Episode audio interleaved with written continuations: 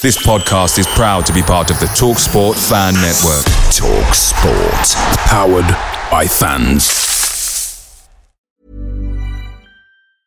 I'm Sandra, and I'm just the professional your small business was looking for. But you didn't hire me because you didn't use LinkedIn jobs. LinkedIn has professionals you can't find anywhere else, including those who aren't actively looking for a new job but might be open to the perfect role, like me. In a given month, over 70% of LinkedIn users don't visit other leading job sites. So if you're not looking on LinkedIn, you'll miss out on great candidates like Sandra. Start hiring professionals like a professional. Post your free job on linkedin.com/people today. Hey guys, quick thing. The Talksport Fan Network is proudly supported by McDelivery, bringing you the food you love. McDelivery brings a top tier lineup of food right to your door. No matter the result, you'll always be winning with McDelivery. So the only question left to say is, are you in? Order now on the McDonald's app and you can get reward points delivered too. So the ordering today means some tasty rewards for tomorrow. Only via app at participating restaurants. 18 plus rewards registration required. Points only on menu items. Delivery fee and terms apply. See mcdonalds.com.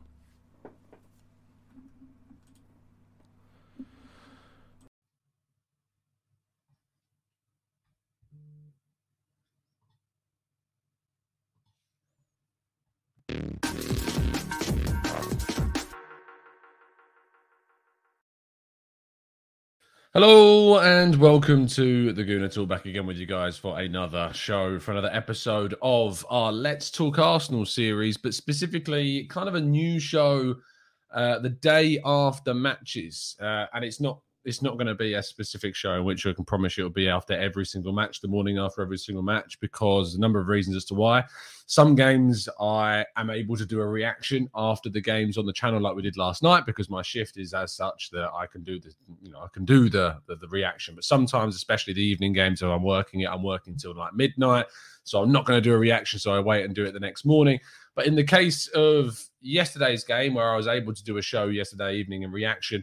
Uh, the mornings after games typically are filled with absolutely no news regarding transfers, and that is certainly the case uh, with Arsenal uh, today. there is just nothing, uh, and so instead of just sitting there and not giving you any content, I thought what would be better is let's let's create a new show. Let's create a new show called the Debrief, in which the morning after uh, a match in which I've already done a reaction. Uh, we get a lot of your thoughts and feelings in the chat box about the game, and we cover a number of the key topics from the match. And of course, with today's uh, kind of fallout from the whole Aubameyang situation and Smith Rowe's situation regarding his uh, ability to get in the Arsenal lineup, I thought we would cover those two topics. Um, so please do still drop a like on the video. I appreciate you all tuning in as well as always and uh, subscribe if you're new. Good morning to everybody in the chat box. We've got Kaiser, we've got Gunny, uh, we've got Stevie, Paul, David, Matt, we've got Eugene, Adit, yeah, we've got John, we've got Christopher, Steve,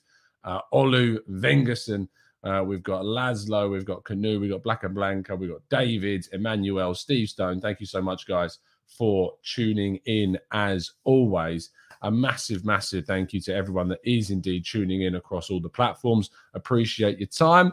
Um, and so, yeah, we're going to kick off with the topic around Aubameyang's situation of captaincy. It's something that we briefly touched upon in yesterday's reaction. Uh, there is still going to be a Q&A session at the end, don't you worry. Once we've gone through uh, the first couple of topics, we'll be going to you guys in the chat box a lot regarding uh, questions. So don't worry. If you come along for the Q&A, it's not going anywhere. We'll still be doing the Q&A session. So don't you worry about that. But yeah, we kick off by talking about Aubameyang's captaincy. And we discussed this a lot on yesterday's show. And I'm going to open with the same question that I opened with yesterday in the sense of just flat out, what are your thoughts on the captaincy in the chat box? Tell me whether or not you feel that he should be losing that captaincy, whether he should be stripped of that captaincy uh, and the captaincy should be given to someone else. If you think so, please do give your reasons as to why. And if you think not, also give your reasons. That's the, the most fascinating part of this discussion is finding out your reasons as to why you feel the way you do about the captaincy and also who should take it on. If you feel like Aubameyang should be certainly attempting, uh, or rather the club should be attempting to move on the captaincy, who should be taking it on? Good morning to everybody else that's joined us in the last few moments as well. I was sure my throat was fine. It is. You know that moment. I'm, I'm, like Chris Davison. I'm getting a frog stuck in my throat. That's that's what that's what it is. So whilst you're getting your answer into the chat, take a quick sip, and uh, we'll move forward. Uh, Laszlo says captain should lead by example, so we should be taking it off him. Social though, pointing out if you strip him of the captaincy, he would just get tattooed on instead.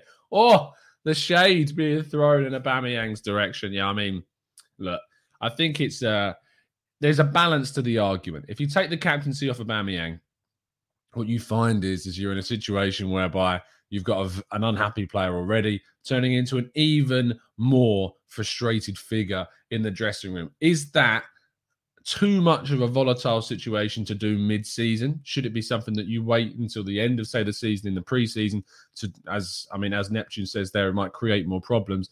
Is it whereby you need to wait and then maybe do it at the end of the season and then you can make a decision on the player's future. If you do it now, is it too soon? It's certainly something that we need to consider. Matt G says absolutely he should lose the captaincy. He's not setting a good example to the rest of the team. Thomas said Auba should not be captain. This is not the first time this has happened. Ramsdale is captain material for me. John says once is a mistake, twice is a pattern. Should lose the captaincy and give it to Ramsdale. Very interesting. Uh, Aditya says, an opinion, we had nine plus XG last game. Do we think if dropping Aubameyang in Everton and Man United games, would we be in the top four? Well, he was dropped for the Everton game, and we struggled. We we used the exact same lineup, of course, didn't we, in that game as we did against Southampton yesterday. So I'm not sure they're as closely linked. What I would say is that seemingly we can play very well and very creatively and finish plenty of chances without Aubameyang in the team. Owen, yes, 100%. Regardless of who the manager is in the future, Aubameyang is a good times player. A captain is for the bad times. Someone that is going to, you know, drive you through those low moments and galvanize a squad and turn around rather than the heads dropping and ultimately people looking to your captain and you're seeing a dejected figure, as we can often see with Aubameyang when things aren't going particularly well. Walk says, leave him with the captaincy of play Lacazette and give him the armbands. Paul says, we are the only Premier League team with a striker as a captain.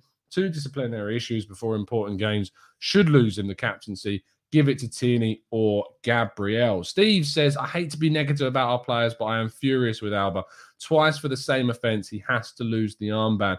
No Sleep says, we need to stop this cycle of giving the captaincy to the best player in the team at the time and instead give it to the best leader. It is something that we've seen at Arsenal. I mean, do you remember Fabregas had it, Thierry Henry had it for a time, Robin Van Persie had it, now Aubameyang's got it it does seem to me that that's a solid point, and I'm not sure it's certainly one that you need to be giving the armband to a player who is clearly the standout because yes, they lead by example, but that's a bit you don't need an armband to be able to lead by example, and those players never should have necessarily been the captains of the sides. I liked it when the likes of Mertesacker or Koscielny or you know Tony Adams and Patrick Vieira, these figures in the sides when they were the captains of the team. But when it's given to these types of players that are just the standout performers, if they're having a bad game, you don't tend to associate the leadership skills with those players that are going to galvanize through. And also, having a, a captain that's further back in the side and further back in the formation, you can actually see out into the team as well. And you know, you can pick out certain points that say a striker is constantly trying to look for the ball, looking over, he's thinking all about that rather than thinking about the actual leadership abilities. Alex though points out he said we should wait until the summer, then we strip him of the armband. The captain should be a stabilizing influence, not another reason for worry for the manager. Give it to Tierney. Eugene says, I want a captain. I don't need the coolest captain in the world.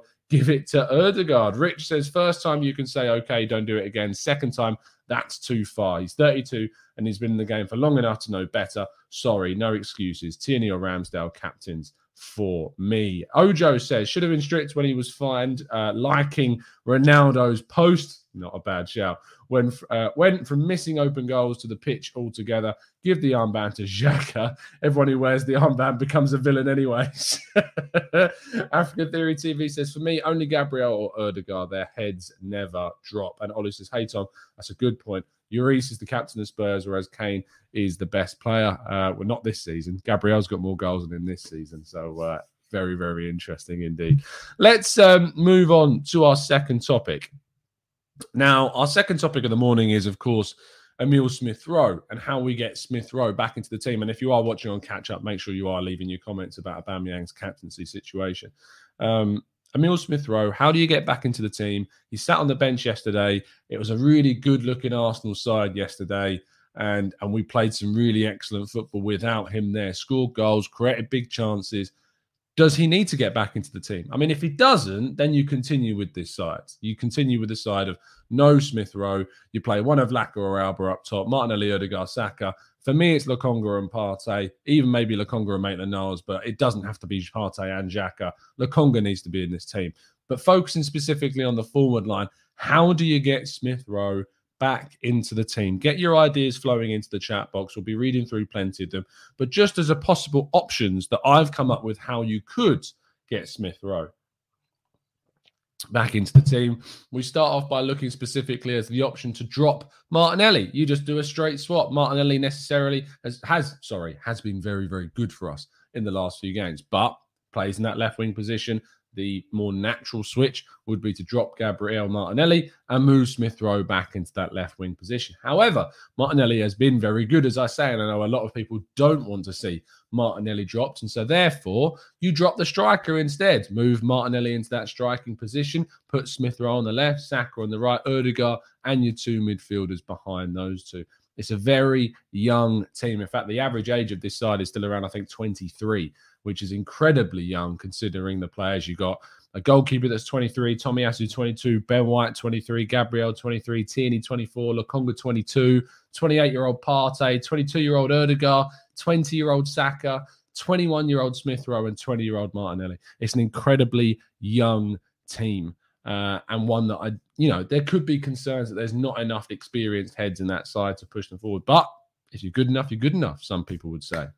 The other and last option is to play a 4 3 3 system uh, in which you play Smith Rowe and Odegaard as your offensive eights in front of a single defensive minded midfielder, be that Lokonga or Partey. And then you can keep your striker of Lacazette or Aubameyang and bring Martinelli into the left hand side and Saka onto the right. They're kind of the options that I think we've got. So I'd be interested to know how you would tackle this and how you would look to get Smith Rowe back into the Arsenal team. And I mean, Black and Blanco says, Do you change your winning side? Which is very good. All I would say to that is that we didn't change a losing side against Everton. We, you know, we played the same exact starting lineup and we came out of a really positive result. So there's arguments both ways. Is you say, yes, you do change your winning side to rotate, to maintain, you know, freshness and fitness.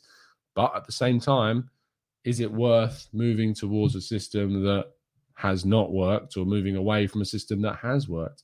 Uh, Christopher says these are good problems to have. We haven't had these selection headaches enough. Magama says we need to play players in form, even if it means no Aubameyang or Lacazette. I'll take it. Superman says let's just do a Manchester City and pla- uh, uh, put Martinelli as a full striker, play, sorry, Martinelli as a full striker, and have the front three of Saka, Smith Rowe, and switch positions. I have a dream, and that is my dream. I have a dream Martinelli playing as a striker.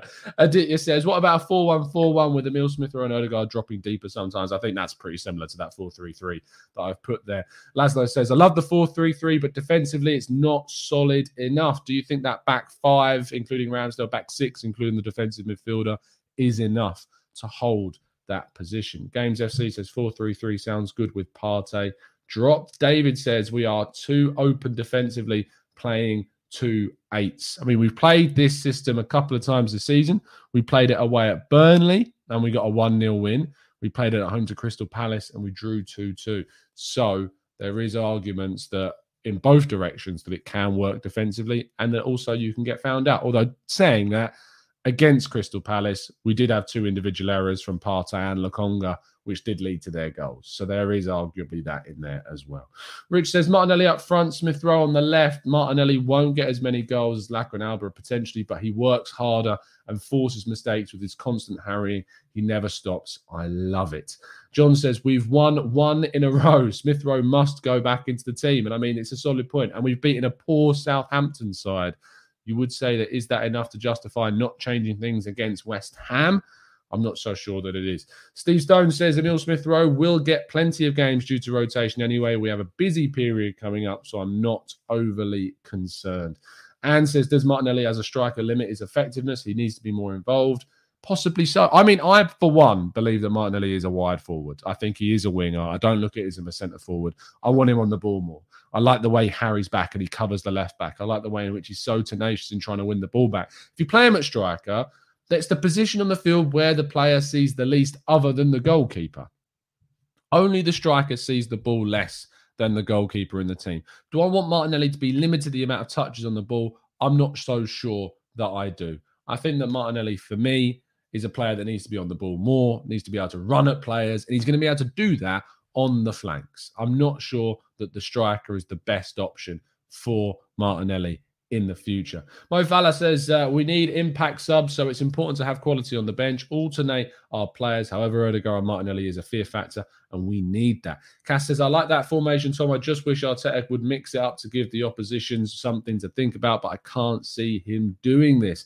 Patrick says Odegaard could have scored three against Everton and three against Southampton. He just needs to be more sharp. I mean, he could have had two assists if he'd have relied on the other players around him to be a bit sharper as well. Ian says, what about a 3 5 2 formation? Could you see Lacazette and Martinelli playing off of one another, Odegaard playing in behind? Maybe a 3 4 3 situation could work as well to bring Tierney and Tavares into the side. Also, there is options, and they're good options to have. And with that, that does conclude the main portion of the show. We've got about 10 to 15 minutes left. So if you do want to throw some questions into the chat box, then you can. Let's, without further ado, go on to the Q&A section of this morning's debrief.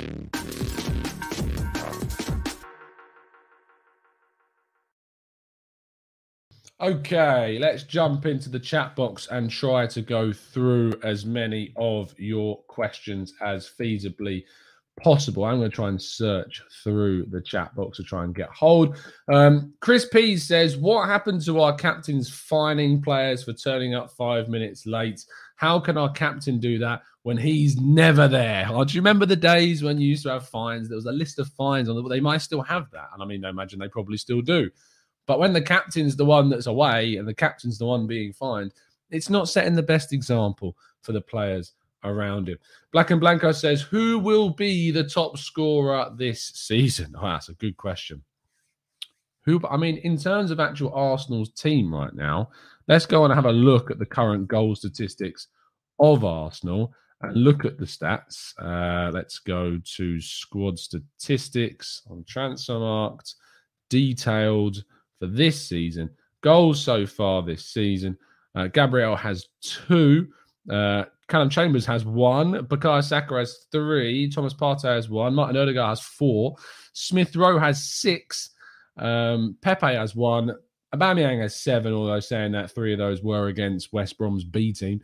Alexandre Lacazette has four. Martinelli has one. And Eddie Nketiah has two you know, Smith Rowe's got a real good chance this season of being our, you know, our top scorer probably. And uh, if he continues on this rich vein of form, if Aubameyang stays out of the team, he's probably got a really good chance. Lacazette, if he comes in for Aubameyang, he's going to play through that festive period. You would think because of the African Cup of Nations in January, you'd expect maybe Lacazette's going to chip in with a fair few more goals. There's a chance that it could be him. It could be a brand new striker that comes in in January. I still think I'd be pretty surprised if we signed someone in January in that position. But who knows? Maybe that's the position we end up going for. John Knott says, "How much do we sell Aubameyang to Newcastle for in January? You can have for ten million. Um, that's how much I would accept." Owen says, "How much pressure does this relinquish from Arteta?" That much? Not not much at all, to be honest. Uh, I was in, I was encouraged by the fact that when we scored, we didn't sit back. But you're not going to see a win over Southampton, however strong it may be, turn the minds of a lot of people that've got the doubts. The Everton and Manchester United games were huge tests for Arteta that he failed. And ultimately, both of those games, there is a lot of fingers to be pointed towards the manager for those two results for the team selections, for the in game management, for the way in which we sat back after we scored in both fixtures. So I don't think that necessarily you're going to see it relinquish hardly any pressure. West Ham is a massive game. If he wins that, it relinquishes a lot of pressure. It also depends how we perform. If you win that game, if say West Ham drop points today, which I'm probably not going to be watching because I'm going to be watching the F1 finale today, but uh, if he can get a result against West Ham, and by a result I mean a win, it would do wonders for the situation. It absolutely would. It's funny how quickly things can change in this league. One minute you're seventh and you're out of the things, and the next minute you're back in a top four race if you can win your next match. It's it is pretty crazy. Um, Matt says, uh, adding a new feature to the show. I like this inventiveness, Matt. Matt's daily hypothetical. In the next 10 years, would you rather win three Premier League titles or one Champions League? Three Premier League titles without a shadow of a doubt. The enjoyment of winning. One, because it means that in those three Premier League titles, you're going to be in that top four as, a, as how you're going to be playing in the Champions League. But getting those three Premier League titles, I mean, it takes us further away from Chelsea. You'd imagine would be title challengers in those years. It would be great to see Arsenal win Premier League titles again and be back up there. And then in the next, in the following ten years, Matt, you could then think that Arsenal would be up there as an as a side capable of winning the Champions League. Absolutely, I would rather see us win the uh, win the Premier League three times. Uh, Thirteen hundred Scarface says uh, switching formations means switching roles. So although in theory it sounds good, you do need to consider that some players aren't as effective in other formations. It's a very good point. Alex Inglis says, uh, if Arteta gets top four, do you want him to stay? I mean, if he gets if he gets top four, there is no doubt in my mind that he deserves to stay. If you get top four with this side under under him and all the competition that there is for those places, I don't think there is too many arguments to say that he should be sacked at that point. But right now, that's not a reality and it's very much a hypothetical. But if he gets top four, there's not really an argument to say that he should go, is there? That's where we would be at. Aditya says, Is the Ars- is this Arsenal team good enough for top four without any transfers? The answer is no, purely on the fact that they had the fifth best squads and probably the eighth or ninth, tenth best manager in the table. We don't have enough, really. If we're performing at our agreed level, we aren't good enough for top four with what we've currently got because we had the fifth best squads. City, Chelsea, Liverpool, Man United are the top four best squads in the country. And then you've got ourselves, you've got West Ham, you've got Spurs, um, you've got Leicester as well. And there are teams that are underperforming at the moment, Leicester in particular. But ourselves, West Ham, and Spurs are up there looking to try and get into that top four. Um, Man United as well, obviously, are looking to try and get to that top four position. But if we do get top four this season, it's an overachievement. If we get to fifth, that's about where we are. If we get sixth, it's what we wanted to achieve in terms of getting back into Europe, but it would be an underachievement because there shouldn't be five teams finishing above us. There should only really be four. Uh, Olu says, Do you think we are expecting too much from the team besides Man City? Most teams don't dominate games for 90 minutes. No, I don't think so, Olu, because I think what we're expecting is for Arsenal not to sit back once they've gone and taken a lead in games. Arsenal are a side that have, you know, we've we we in the past have been strong with possession. When we've scored, we've tried to look for the next goal. We've not played like a relegation threatened side that when they score, they sit back and absorb pressure and pray they don't concede.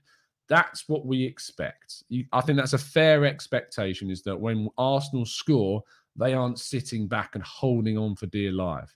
I don't think that's an expectation that's fair. The expectation that is fair is that Arsenal can push towards their getting kind of the, the second goal and killing off games. That should, especially against sides like Everton, especially away at Man United against the Man United side that have got a lot of questions about them. We should be really taking the game to the opposition. We didn't do it against Crystal Palace earlier in the season, and that cost us points as well. So I think that we need to be pushing forwards. Owen says, Are you growing a beard, buying hemp trousers, and turning vegan?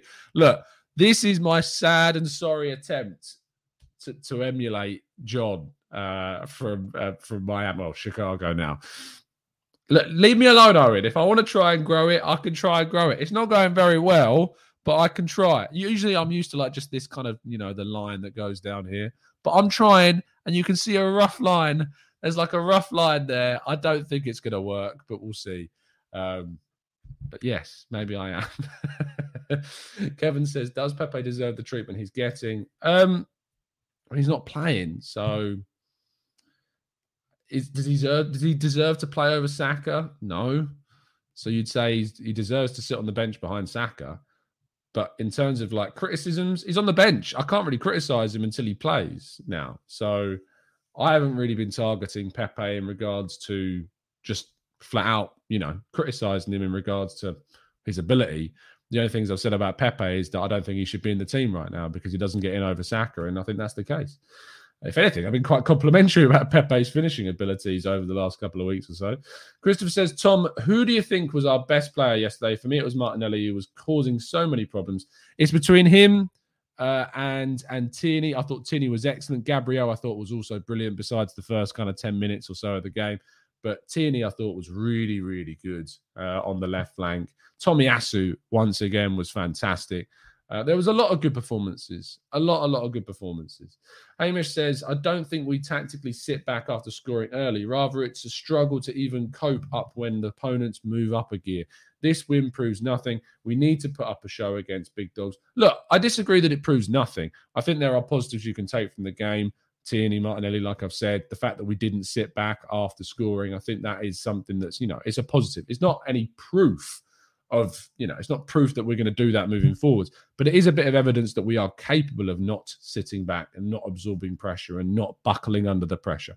So i think that was certainly something to take from it but it doesn't prove that we've got out of our mire far far far from it. Uh, rich says tom while both man united and everton were unforgivable performances is it to be expected with such a young squad do you think our youngsters just give too much respect to some teams possibly that they give too much respect, but I don't think it's, you know, I don't think you can sit there and say, because we have a young side, we have to be okay with these performances when they happen. Because Arteta's responsible for building this team. He's responsible for playing the certain players that he plays, and he's got to get the most from them.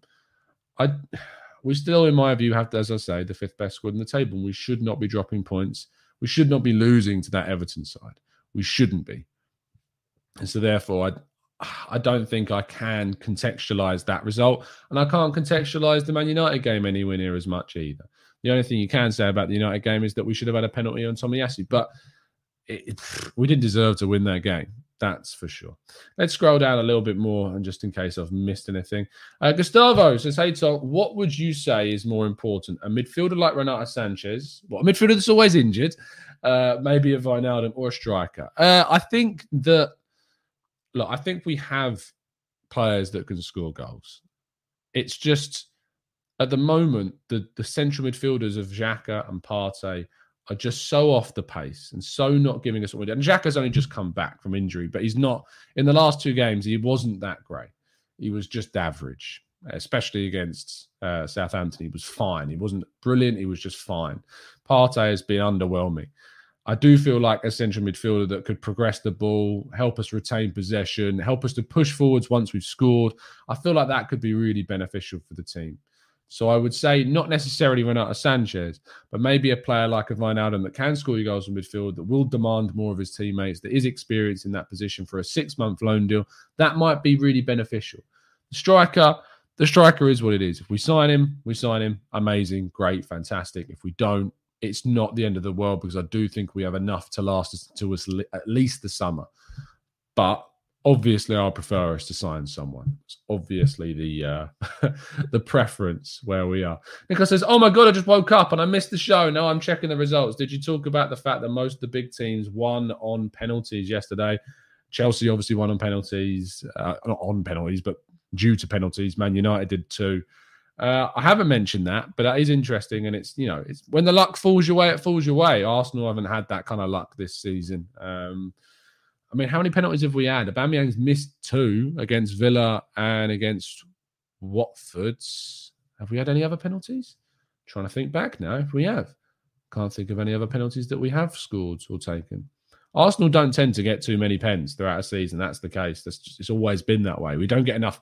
We don't get into the box enough to be winning penalties. That's what a big, big shame of these are.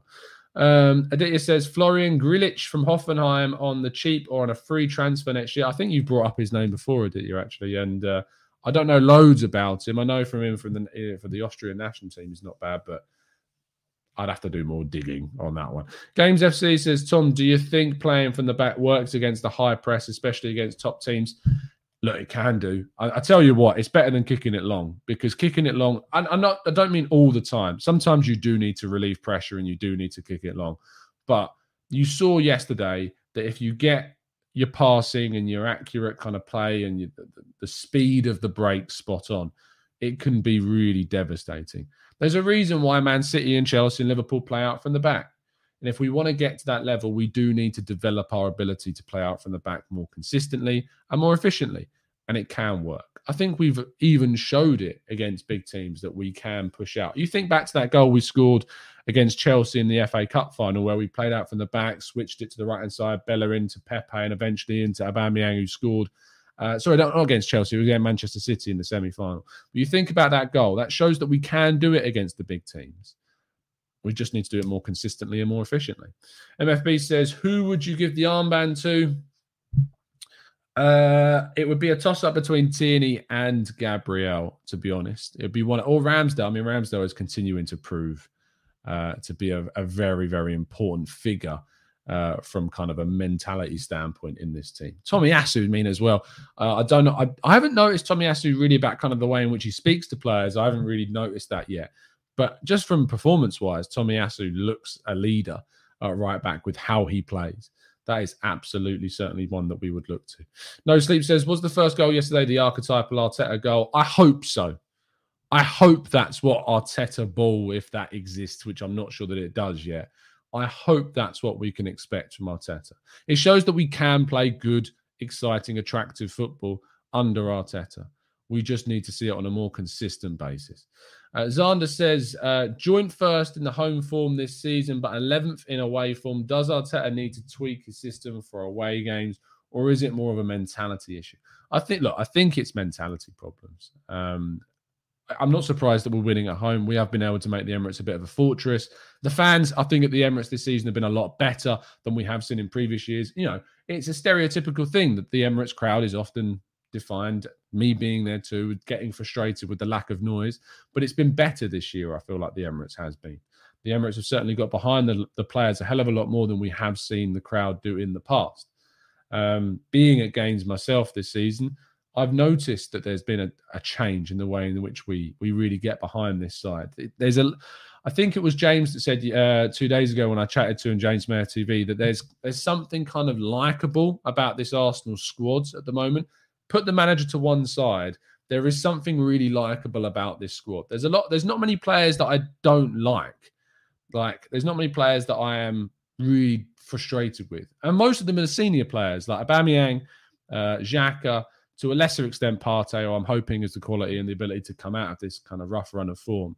But Aubameyang and Xhaka are kind of the only real two that I look at in real frustration. I going through the team, I love Ramsdale. I love Tomiyasu. I really like Ben White. I think that he's going to improve. I think he gets a hell of a lot more. I don't think he, he gets the plaudits that sometimes he deserves from how he plays out from the back and his passing.